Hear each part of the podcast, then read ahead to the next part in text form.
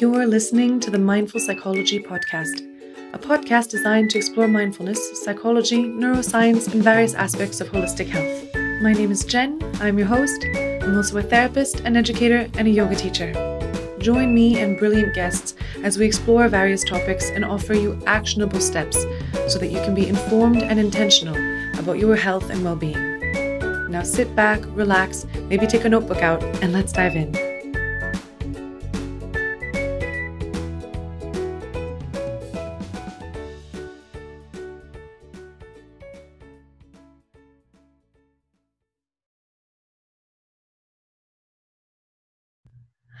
Everyone, and welcome to a brand new episode of the Mindful Psychology Podcast.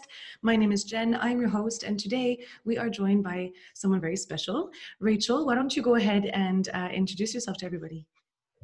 Hi, so this is Rachel Butler Dorneanu, and I am a individual and couples psychotherapist. Hey, Rachel, why don't you uh, tell us a bit more about what you do, how you got into the work that you do, your why, and all of that stuff? Sure. Yeah, absolutely. So, gosh, uh, individual and couples psychotherapy. I work with ages 13 up and so, and I work with people that have trouble with adulting and anxiety, highly sensitive people, otherwise known as HSP, perfectionism, and then my personal favorites are marital counseling.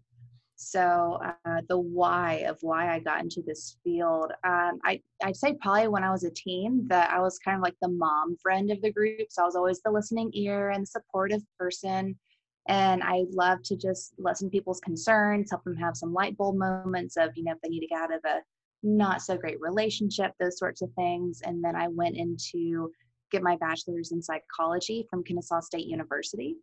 And then I worked at a boarding school for troubled teens out in Montana in the middle of nowhere. And I went to grad school at the University of North Georgia and got my master's in counseling. I had internships in uh, private practice, got hired on, and now I work at two group practices in Atlanta. That's amazing. That's really great. Yeah. Um, I'm really curious to, I mean, there are a couple things I want to unpack that you mentioned. The first one would be when you said adulting, if someone's wondering what that means or, or what that covers, what would you say to them? Sure. So adulting tends to be probably ages 18 and up. But I mean, if there's a really mature teen that wants to do that, all more power to them. Uh, so adulting can be, gosh, I mean, finances, budgeting, grocery shopping, how to take care of your home, how to find a career, work on your resume, interview tips, mental health and wellness, ways to do yoga. I know that's one of your favorite things, Jen. Mm-hmm. And it's a way to just be successful in our adult life because I feel that a lot of us kind of transition from this awkward teen moment in high school, at least in the US, and then go to college, we have more fun and party a little bit, and then we are thrown into the adult world. We don't really know what the heck we're doing. So mm-hmm. I'm there to kind of help nurture these people that are young adults into a way of being nicer to themselves and not having to rely on their parents so much and rely on themselves. Yeah, okay, that makes a lot of sense. And I think those are really real concerns, right? Like it's so easy to not think about those things and that awkward phase and that transition and all those mm-hmm. years that pass until you realize all those years that have passed and you know what skills do you often have, right? Like you might go years without actually realizing that you that you might be missing some skills, you know, or some some life tools. So that's yeah. interesting. Yeah. And I also wanted to touch on the HSP thing that you mentioned. If anyone's wondering what that is in more detail, could you uh, elaborate on that, please? Yeah, absolutely. So, being an HSP, highly sensitive person, uh, I believe, don't quote me on it, but Dr. Elaine Aron, I believe, is the person that started the whole HSP term and coined it and it affects about 20% of the population. So if you feel extra sensitive, you're not crazy, you're just a highly sensitive person. It's a personality trait. So basically, if maybe you're affected by really loud noises or textures, or uh, if you're overstimulated with a really crowded environment or loud voices, that you may be highly sensitive. And there's nothing wrong with you. I want to clarify that because I'm an HSP as well. And it's a way that we're just really in tune with other people and ourselves and our environment And it's honestly really solid for working with the team because we're able to be aware of other people's concerns and kind of cater to them to make sure everyone's comfortable. Mm-hmm. Yeah, that's really that's really interesting. I also came into that term recently, or somewhat recently, and was surprised at how relatable it was. Like I, I never really gave it much thought, and I always thought that I was just weird, or that yeah, that I was sensitive, and then right. sensitive in a bad way, like you know I, that I was just overreacting or whatever. But right. that it's so real, it's super real, um, mm-hmm. so I feel like that's really interesting. I like when people. How have you found? Um, I just like cut my own thought off, but like I just am really excited to to ask you like how have you found that that's um, that that influences you as a therapist and someone who works with people? Oh, great question. Um, so one, I'm glad that you're an HSP as well, so that's super cool. Um, but it's oh, it's it's so tough, man. I'll honestly tell you that I am obsessed with my job. Like, don't get me wrong, I love being a therapist. I love those light bulb moments. I, oh, people make me happy. But when it's time to be an HSP therapist, that I have to really make sure I set some really, really solid work boundaries. I have certain cutoff times for uh, the end of the night to make sure I actually get to unwind, eat dinner, that kind of thing. I'm not going to check my email. It's a lot of self care, making sure I do, you know, some yoga before the end of the night to get some of those that negativity out of my body because as a therapist as you know you know you're listening to some really tough stuff all day day in and day out. Mm-hmm. so making sure you're taking care of yourself. Um, and if i need to make sure i've got you know maybe a stress ball or some tea or a blanket something that's really comforting that if i get overstimulated during a session i can be like you know what? Maybe the client's feeling that way too because i can kind of tell more so, and you may have this experience as well, that a client is having a really tough time in session, that's when we can say, okay, we got this. Let's take a break. Let's take a breather, maybe do a grounding technique or something, and get us back into a, a more comfortable conversation mindset. Mm-hmm. Yeah, definitely. That makes sense. Yeah. And I also wanted to talk about the two places where you work and the two practices that you have. Um, you had mentioned that at the beginning. Could you go ahead and tell us a bit about those? Sure. So I have a, I'm part of a group practice in Alpharetta, Georgia. So that's maybe 20 minutes or so outside of Atlanta. And I do in person and online sessions. It's, gosh, the group practice has, I think, like 15 therapists now. It is just packed. It's super exciting. Interns to fully licensed people. So that's been fantastic. And then my other practice is fully virtual at this time. And so that's servicing anyone that is a Georgia resident. And I'm able to work with anybody, you know, through, gosh, I mean, it's called Simple Practice. That's how I do my sessions, with video sessions. But sometimes they're like, you know what, I need to just get some fresh air. So we might do an outdoor walk and talk session at a park with our mask on, of course. And it's really nice for one, for me to get my steps in, and for two, for the client to get some fresh air and get out of their room. So it's kind of win win. Yeah, no, that's awesome. Congratulations. That's really great. Just having just that is uh, is great. I know that we've just talked before on air, off air rather, about how many how much work you have to do this week and how much stuff you have going on. So that's that's exciting, right? yes, that is the one good thing. Whenever I get to have outdoor sessions, it's totally worth it. Yeah. Yeah, and again, it's funny how the things that are most beneficial to us, or some of the things that are most beneficial to us, seem to be the things that we put to the to the side when we're really busy, right? Like it's the weirdest thing. Like even when we need to do yoga or when we need, like we know that we need it, like we know it's going to be good for us. It just seems to be the first thing that we put aside. It's just yep. not a priority. Isn't that interesting? it is wild. And I honestly I think that's part of my perfectionism is that I have all these goals and expectations like, ah, self-care. Who needs that? But then we mm-hmm. really need it. Oh yeah, yeah, yeah. And I mean, I, I do. I say I'm saying it in general, but like me, me too. like yes. sometimes like, oh, I don't have time. Like I'm, I have too much going on. I'm like, that's exactly the time when you should be getting on the mat and taking exactly. some time. Exactly. And then every time I want to take a break, and I take a break, like I actually do it. I'm like, well, this is just wonderful. like, why don't I do this more often? Um, right. I did need this. Hmm. so interesting. Yeah, yeah. It's so interesting. But uh, yeah. Um, you know, I also wanted to talk about the work that you do with couples and premarital couples. So, what are some yeah. of the things you work on with premarital couples? Oh gosh, oh that is such a loaded question. Every mm-hmm. couple's different. Um, I'd say most of my couples are either dating or engaged or you know first year newlywed kind of population. and they're just my favorites. They're they're so sweet. And honestly, I, I don't know if this is you know to be said on air or not, but mm-hmm. they they're still happy. They are still a happy couple. They're still willing to learn and love one another and forgive each other compared to some like the longer term angry couples. Those are not my favorite. So um, things that we're working on gosh, I'd say communication, conflict resolution, finances, time together and time apart. Because it's completely okay to have your own life and still be part of a partnership. Um, working on sexual expectations, dealing with family and friends, relationship roles if they're more traditional or egalitarian, uh, spirituality if that has a place in their relationship, how they handle stress and handle when their partner is stressed. Oh man, we, I can go on and on. I love my couples. Yeah, definitely. No, I think it's really important work as well. And I think there's a lot of talk about destigmatizing uh, couples therapy in general and seeing it more as a pre- preventative measure and just as like a something to maintain the health of your relationship rather than only for messed up couples or couples who have issues. So what would you say about that? Right. Hmm in terms of a preventative measure yeah and then just like what what the stigma is and what you would want people to know about couples therapy. If anyone's listening right now and might not be sure about couples therapy or they're thinking about it but they just don't know if it's for them mm-hmm. um, what would you say? Okay well let's see. I know i'll just tell you that normally it tends to be the female partner that reaches out to me first and says hey i really have been thinking about it. I've had some friends that have done premarital counseling and they're super excited and sometimes the male partner is just a little bit hesitant of saying oh well we don't have a problem we're fine.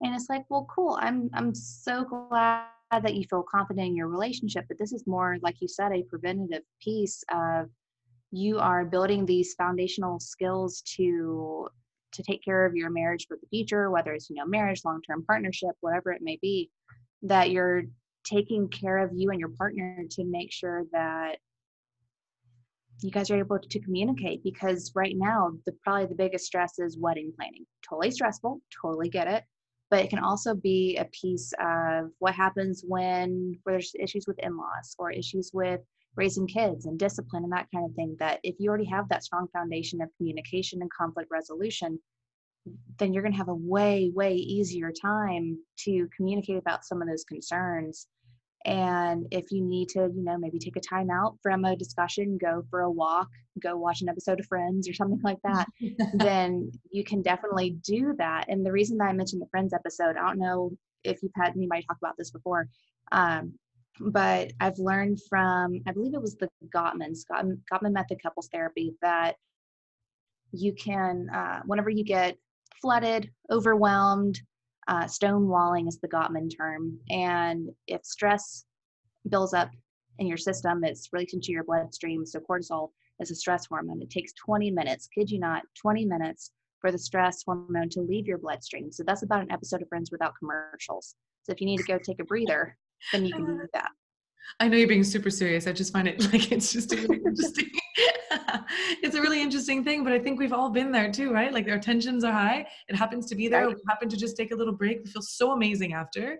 And it just, it does. I've, I've done the exact same thing and with friends. Like, that's why I just love this. It works, man. I'm telling you, I just binged the entire series and I'm fully obsessed again. So, oh man. No no that show is definitely like the gift that keeps on giving. Like it just, so. it just keeps getting better and better. Like it's just it's just so good. But yeah sorry. Um no you're good. what you said makes yeah makes perfect sense. And i think these things are important. What you mentioned two things that i thought were important like issues with in-laws and then issues with di- uh, disciplining kids.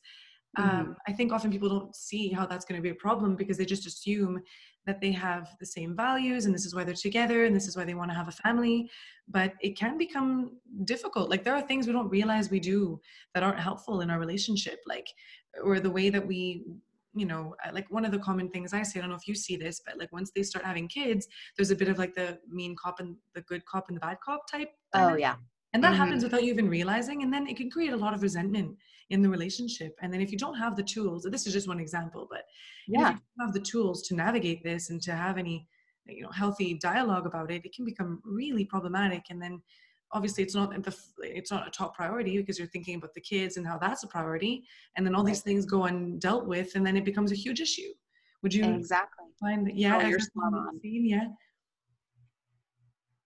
Sorry, is that something that you've seen too? Sorry.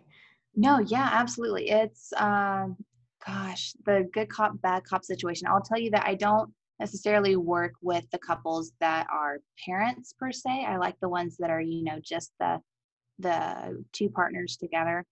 But whenever I've had couples in the past that have kiddos, it's a lot of resentment builds up really, really quickly. Mm. So it, it just breaks my heart to see that because I know that they still care about each other. We just got to like dig a little deeper and and find some love in there somewhere. Yeah, yeah, no, that's really beautiful. I like that. Um, I also just wanted to not backtrack, but talk about what you had mentioned about uh, adulting and anxiety and all of that stuff. So, yeah. what are some of the things that you do most with regards to that? So, I know you you unpacked a bit what adulting means, but what are some things that you see most? If you had to pick two or three or one that you see most in with regards to adulting and anxiety, or maybe the overlap with anxiety and adulting? Yeah. Oh my gosh. Um, that's oh loaded question, girl. I know. So, I keep. I keep just. Let's see. Yeah. Uh, I'm thinking that the three main things with adulting tends to be finances. And I'm not saying like a financial. I'm not a financial advisor. I'm not a financial planner by any means. Um, but having someone just sit down with them and say, hey, let's look at a budget together. Let's put something together of your needs and your wants. There's something on NerdWallet that's like a plug and play with the numbers of your budget, which is super helpful. I use that with clients all the time. And just for them to say, oh, wow, I had no idea I was spending, you know, $500 on Starbucks or something mm-hmm. outlandish like that. I was like, okay, well, as much as I love Starbucks too, let's find something that's a little bit easier to, you know, have maybe one Starbucks drink a week instead of, you know, 15.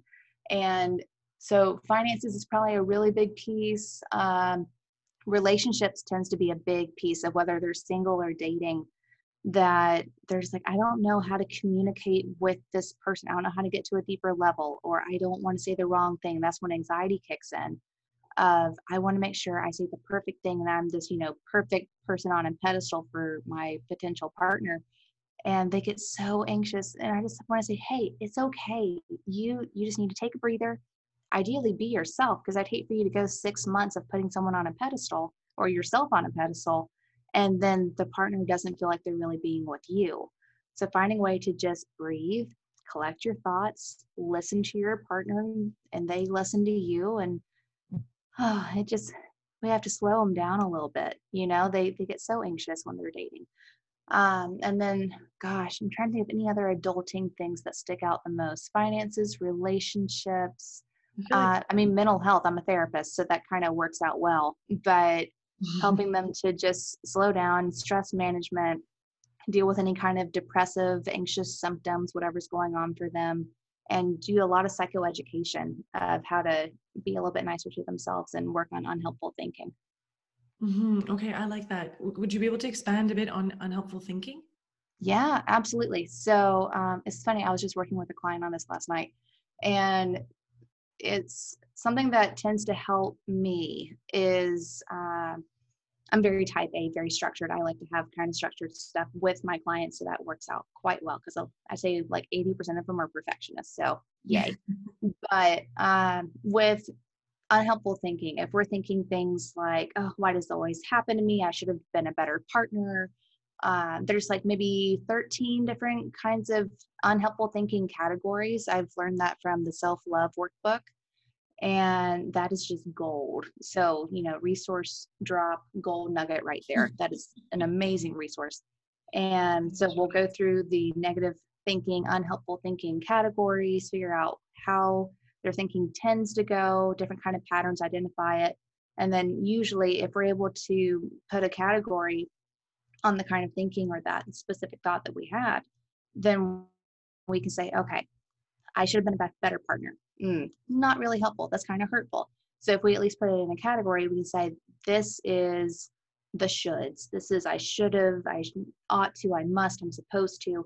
That that category helps us to put it in a box and say, okay, let's find a way to be a little bit nicer to myself. So maybe maybe putting a positive spin on that thought or challenging your thinking of is this thought helpful? Is this thought um, accurate? Can I talk to somebody about this thought that I just had? Because that way we're going to be a little bit nicer to ourselves and make those changes a little bit more quickly.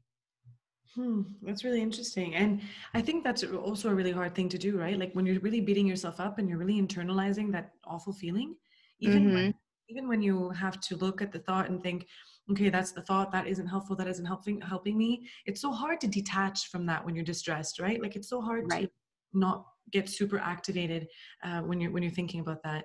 So what are what are some tricks for stress management and distress management that you would um, because you've mentioned like collecting your thoughts and breathing and all that stuff. So, what would you tell your client if they were unable to separate themselves from this thought or they were getting very anxious about their thinking?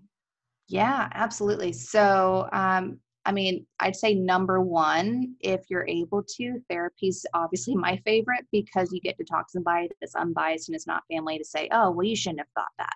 You know, that's never going to be helpful if someone's kind of criticizing how you're thinking. So mm-hmm. therapy is always my personal favorite in terms of stress management and venting, that kind of thing. I have my own therapist; it's wonderful.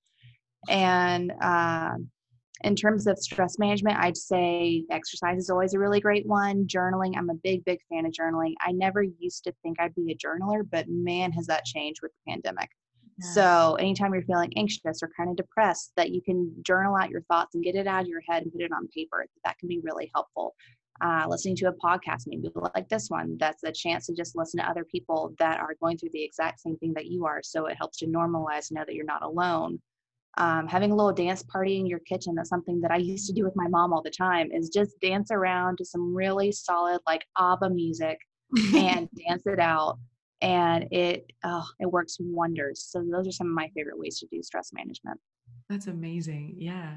No, no, definitely. I what kind of ABBA music? I'm just curious. Like, that's a really interesting uh, band to choose, right? Like, I love that. Are there any songs? Yeah, any kind of disco music. I don't know. Maybe I was born in the wrong era. I don't know. um, oh my gosh, any kind of ABBA music. I mean, Dancing Queen is a staple, as it should be. Um, I mean, honestly, I, I'm thoroughly obsessed Go ahead. Oh no, no, no, you go ahead. No, you're good. Um, I was just saying that I love the Mamma Mia stuff. I was just gonna say that. and I was I, anything Mamma Mia is good for me. Oh, anything. yes, and I don't know if you ever watched the show S Club Seven, but there was like a Dancing Queen episode, and that's how I mm-hmm. got hooked. I was like, oh, "What is this music? I need more." So now I'm fully obsessed with ABBA. It's this, is, this is officially the best episode. We talked about S Club Seven. We've talked about Mamma Mia. I mean, this is gold. this is the best. But no, I, I completely agree. I always felt like I was alone loving the Mamma Mia music, and people will make fun of the movies, and I'm like, no, I love them all. I think they're great. They are wonderful. Yeah, if, if you don't like Mamma Mia, we can't be friends. Sorry. Right. It's a it's a requirement. Like, are you cool enough? no, no, no. But it's uh no, I agree. Those things and they're really underrated. Like we're laughing, but journaling, especially and dancing, it always people always make fun of that, like, oh, what's journaling or, or dancing going to do? But I think getting out of your head and getting out of your body and getting oh, it yeah. out is just the main reason why that's or one of the main reasons why that's so important. It's it's it's even like when you have a list, right? When you have a list mm-hmm. you're not writing it down, it's just stressing you out. But if you write it down, then it's one less thing taking up, like draining your energy in your mind, right? It's exactly. Imagine if it's not a to-do list anymore. It's actually really, really heavy feelings. How much? Like I always compare it to files on a computer. Like if you have a few small ones, maybe they're not taking up a lot of space or energy. But if you have these huge files or apps running in the back that you're not sorting through, that are just cluttering your mind, mm-hmm. that can be extremely taxing to you.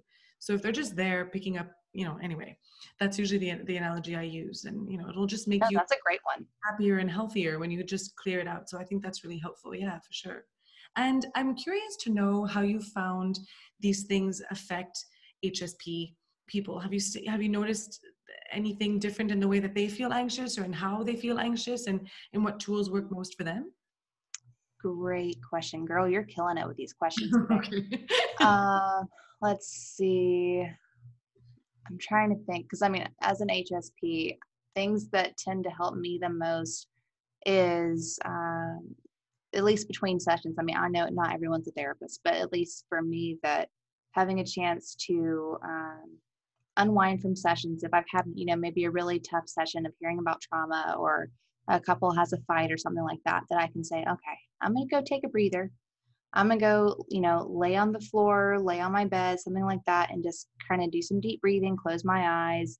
I mean, honestly, do some yoga breathing. That that has been so so helpful to help me get out of a you know a high tense overstimulation state and bring it back down to a bit more of a, a state of normalcy that breathing which is wild i never thought the breathing would be so important but man is it um, doing some light stretching, you know, even if I'm having five minutes between calls or meetings and do some stretching in my chair, uh, take a lap around the house, that kind of thing. Those tend to be super helpful. I'm also really a big fan of uh, CBD oil. That's been a game changer for myself and other HSPs. Yeah. Oh, that's so funny. I found the same thing this a couple months ago and mm-hmm. I, I, thought for the longest time like oh I, don't know if i'm going to bother or like if that's really for me but no absolute game changer completely yeah. it is yeah it really is amazing but I, I love the tips that you gave i think it's those little things that make such a difference even just stretching like you said for five minutes i feel like sometimes when we give those tips they seem so um, simple at the beginning but they really are so helpful it's exactly. and then you think like oh what's a few breaths going to do well try try to really intentionally breathe and you'll see you know as many times as you need to but it really creates so much space um, Absolutely. Especially when you have those big sessions, for sure. Um, and with this, I thought we could transition into the work that you do with uh, new clinicians or future clinicians. Actually, if you if you don't mind, we could talk about that too. Yeah, yeah, absolutely. So um, let's see, I graduated in what was that? I think May of 2019. So although I've been out for what about a year, two years in May, that it's uh, it's really hard to go from grad school where everything's nice and structured. You know, you get grades and all those good things, and then you go straight into private practice. Up, oh crap! What do I do with marketing? How do I market myself? How do I build a website? How do I get on podcasts, how I do all these things if I want to get my name out there and get all my favorite clients. It's hard work. I mean, don't get me wrong, I am obsessed. I love running my social media and my blog and all that stuff. But it's really hard if no one's there to kind of guide you and have a mentor of sorts. And that's what I'm so grateful for with my group practices that they've been able to help me out and say, hey, this worked really well for me. You may not like it, but at least give it a shot and see what works for you. So I want to find a way to give back to the community of new therapists, new social workers, what have you, and help them with getting their name out there because there's some people that'll charge, you know, out the butt of, oh, well, I can work on your website, I can work on your blog for you when you know your stuff, you know you best. And I want to make sure that people can, you know, express themselves and get to their, you know, potential clients in the way that works best for them. Mm-hmm. So that's what I like to do. Yeah, that's so true. And people will overcharge n- new entrepreneurs, like new self employed people of any kind.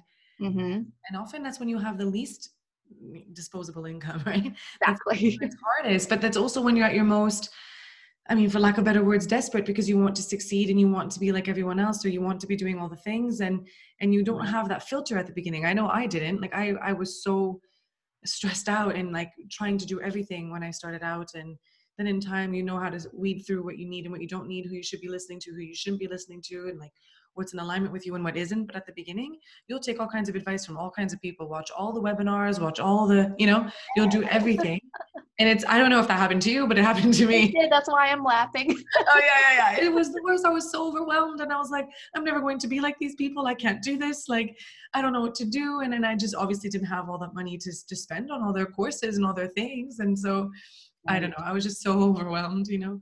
But uh, no, I was too. It's a it's a really tough road, and unless you've got somebody to kind of help guide you and mentor you on how to do this, it can be kind of a sink or swim mindset at times. So, totally understand that. Yeah. So then people can work with you doing that as well. Yeah, absolutely. Um, because it's not therapy and it's more of like a mentoring kind of thing. I can literally work with anybody anywhere in the world. So that's kind of really fun. Yeah. And uh, we would do things through Zoom. It's super easy. They can do like 30 minute or 60 minute kind of stuff. I'll, I'll work with uh, new therapists or people that are considering grad school of how do I make myself stand out as a candidate for all those group interviews that go on. Um, happy to help anybody that's looking to get into the mental health field. Wow, amazing. And otherwise, so what, you can tell us where you're located and otherwise where you offer your therapy services as well. And I'll put all these details in the show notes, but I just want to give everyone a heads up.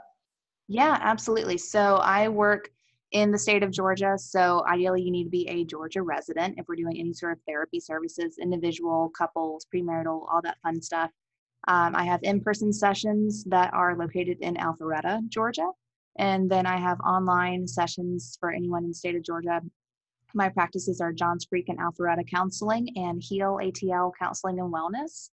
And they can, I, I believe you'll have all the information in the show notes of ways to contact me and access my website and all that fun stuff. Absolutely. I'll put everything in the show notes. And so if people want to reach out to you in Georgia or outside of Georgia for your, your I guess we can call it business mentoring, um, yeah. then, then they'll have all of those resources in the show notes. Rachel, thank you so, so much for all your info and your insight. I hope that we can chat again one day soon. Absolutely. Thank you for having me. Thanks, Rachel.